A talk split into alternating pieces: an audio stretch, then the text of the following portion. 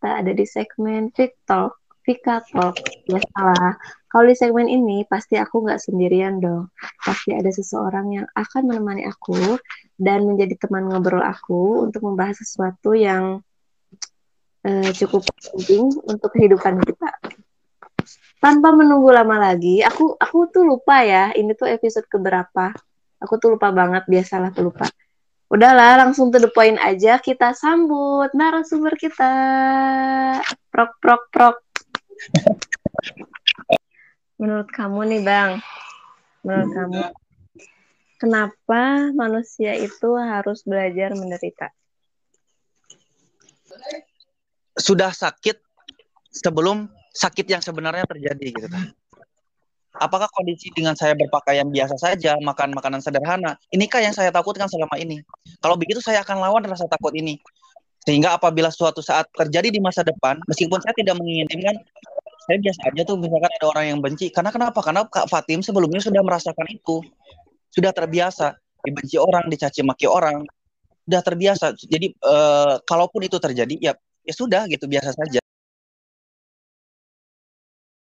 Jadi kalau misalnya kita belajar menderita itu berarti kita tuh belajar survive ya terhadap hidup yang emang kenyataannya kadang hidup tuh nggak enak gitu kan.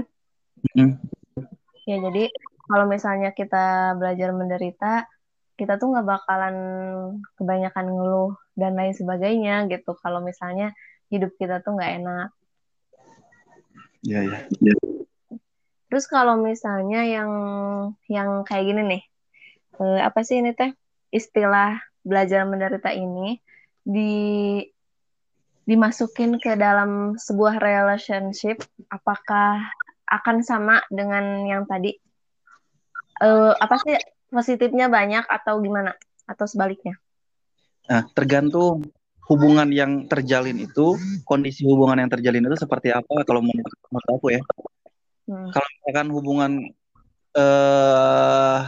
membuat kita jenuh gitu ya. Kan ada titik jenuh tuh. Ada titik jenuhnya enggak? Ya, mungkin setiap orang pasti ada. Pastilah kadang-kadang dalam hal apapun pasti ada titik jenuhnya. Nah, maka bahagianya kita ketika bertemu dia sehingga membuat kita jenuh, lawan gitu. Dibuat perbandingan dengan apa? Dengan menciptakan jarak. Ada kata-kata gini. Ciptakanlah jarak gitu agar rindu punya alasan.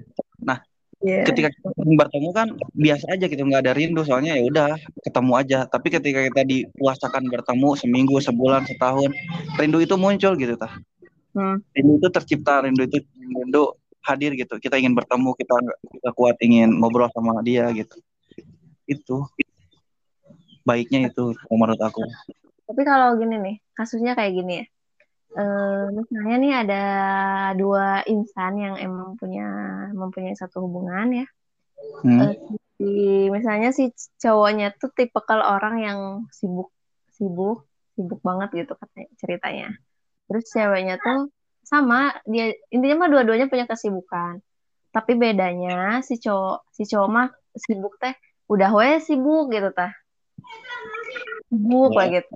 Sedangkan si cewek walaupun sibuk dia tuh ingat, wah ini nih aku tuh punya pasangan nih, jadi aku harus tetap punya waktu buat pasangan aku gitu. Nah sedangkan si cowok dia berbanding terbalik lah sama yang tadi si cewek gitu. Terus kan nih kalau misalnya diterapin yang belajar menderita tuh, misalnya nih pertama tuh dapat perlakuan dari si cowoknya tuh ya si cowoknya sibuk tuh kayak ya udahlah dimaklumi gitu kan, maklumi. Hal tersebut itu berulang-ulang. Apakah akan jadi baik kalau misalnya secara terus-menerus kita memaklumi itu, dan karena ada apa sih istilah belajar menderita, ya udahlah nggak apa-apalah belajar menderita, ya udah maklumin aja dia terus-terusan sibuk gitu. Apakah akan menjadi baik seperti itu? Kalau itu justru malah jadi kebalikannya. Nah, kenapa jadi kebalikannya? Jadi beradaptasi terhadap penderitaan. Kan konsep penderitaan itu adalah ketika kita sudah over bahagia, sudah terlampau bahagia, sudah sering merasakan kenikmatan, maka penderitaan itu muncul gitu untuk membuat seolah-olah kebahagiaan yang kita rasakan selama ini itu berharga gitu. nggak sia-sia. Nah, justru ketika kita udah terbiasa ditinggalin, dicuekin, terus disakitin, kemudian kita ya udahlah biasa aja, udah biasa ini.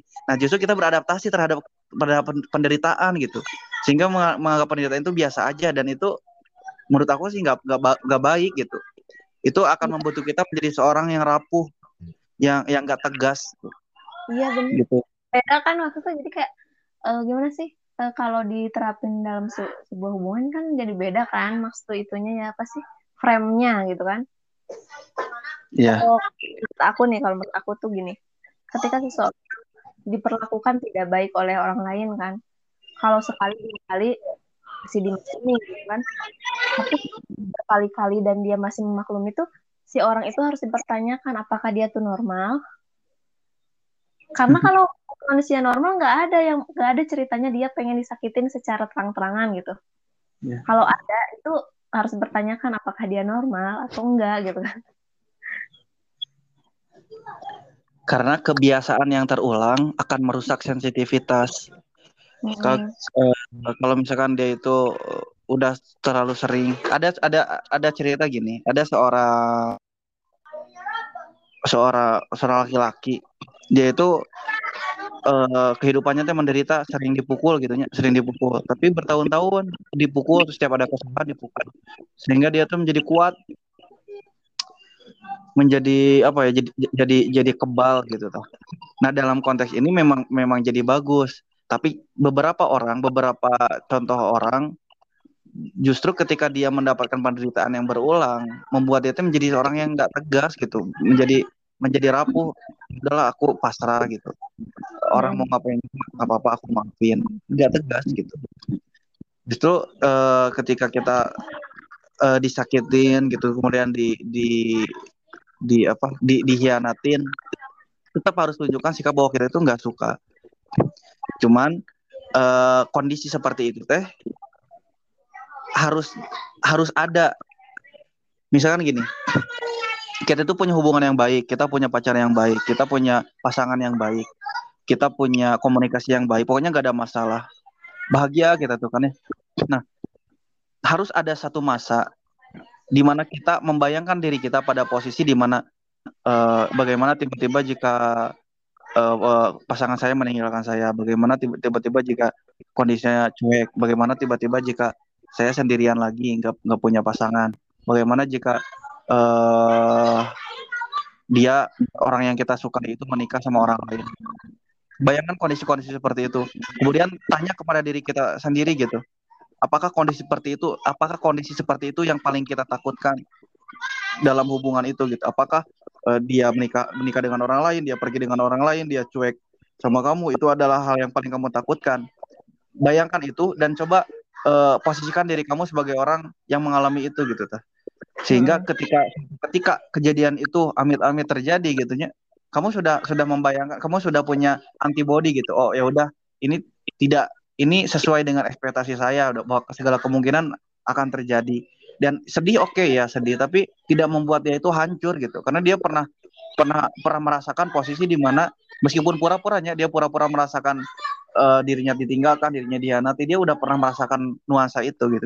Sehingga ketika itu benar-benar terjadi, itu tidak benar-benar membuat dia hancur, tidak membuat dia patah gitu. Terus kayak gini Bang, ini masih kasus yang sama ya. Ini bukan langsung ke kasus. Jadi gini, si perempuan tuh, bentar, 1, 2, 3. Jadi si perempuan tuh secara sadar, secara mikir dia menyadari kalau apa yang dilakukan oleh pasangannya itu nggak baik gitu, nggak bener, udah toksik lah kalau istilahnya mah. Tapi secara hati dia masih tetap menerima ya. Terus kayak pasangannya terus melakukan hal seperti itu tuh ya diterima aja dengan harapan kayaknya suatu saat nanti bakal berubah gitu, terus-terusan kayak gitu. Solusinya buat orang yang kayak gitu gimana menurut Abang?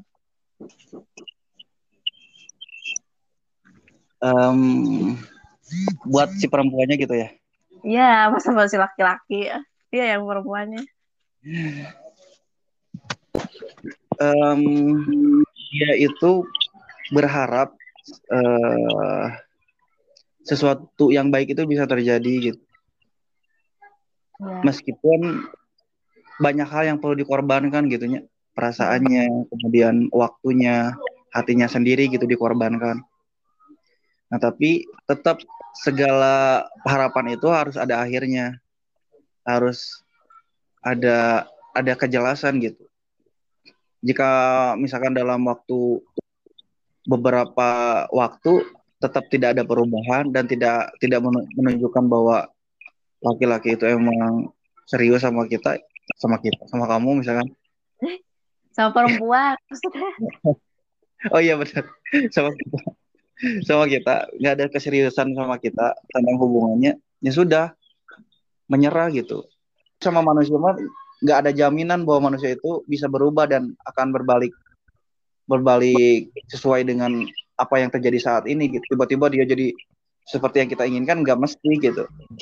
Makanya kalau di dalam doa itu gini, ketika kita berdoa kemudian Allah tidak memberikan sesuai dengan apa yang kita mau, itu artinya kita berhak mendapatkan yang lebih baik dari apa yang kita minta. Kita minta misalnya sendal capit, tidak dikabulkan karena kita berhak itu mendapatkan sepatu misalnya kita. Dalam hubungan kalau ditarik ke arah ini ya, meskipun dalam konteks tadi berbeda gitu ya, yang ini harus menyerah, yang dalam doa tidak menyerah.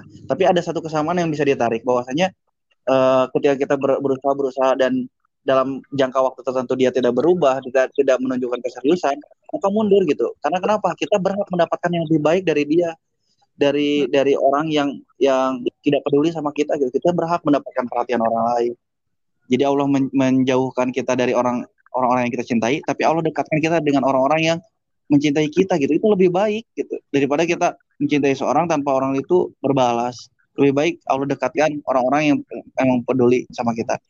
Sama kayak kata-kata gini, ketika kita tidak dipertemukan, diperjodohkan dengan orang yang sering kita sebut namanya di dalam doa kita, maka kita berhak mendapatkan orang yang selalu menyebut nama kita di dalam doanya gitu.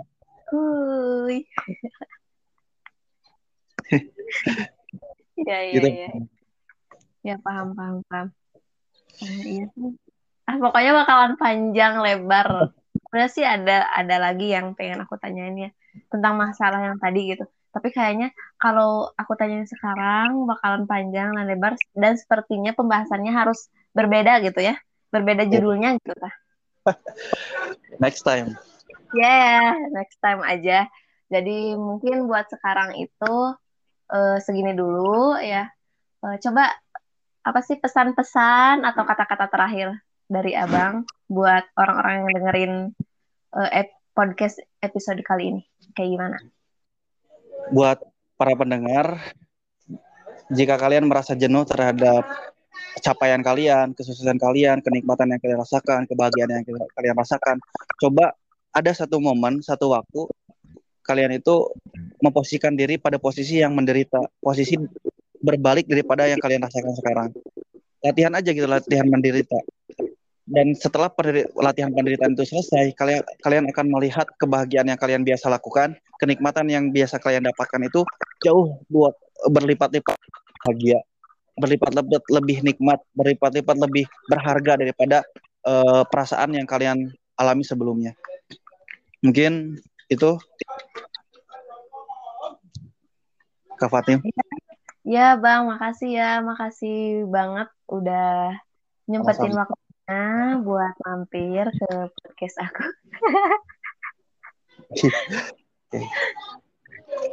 Oke. Pokoknya makasih banget. Pokoknya Kak diundang lagi. Jangan bosan-bosan. Siap, ditunggu. Mudah-mudahan ada ya, siap. Ya mungkin sekian ya guys buat episode kali ini. Mudah-mudahan bermanfaat. Bila ada kesalahan mohon dimaafkan. Sampai ketemu lagi di TikTok episode selanjutnya. Mari bercerita, mari mengkonfirmasi rasa. Wassalamualaikum warahmatullahi wabarakatuh.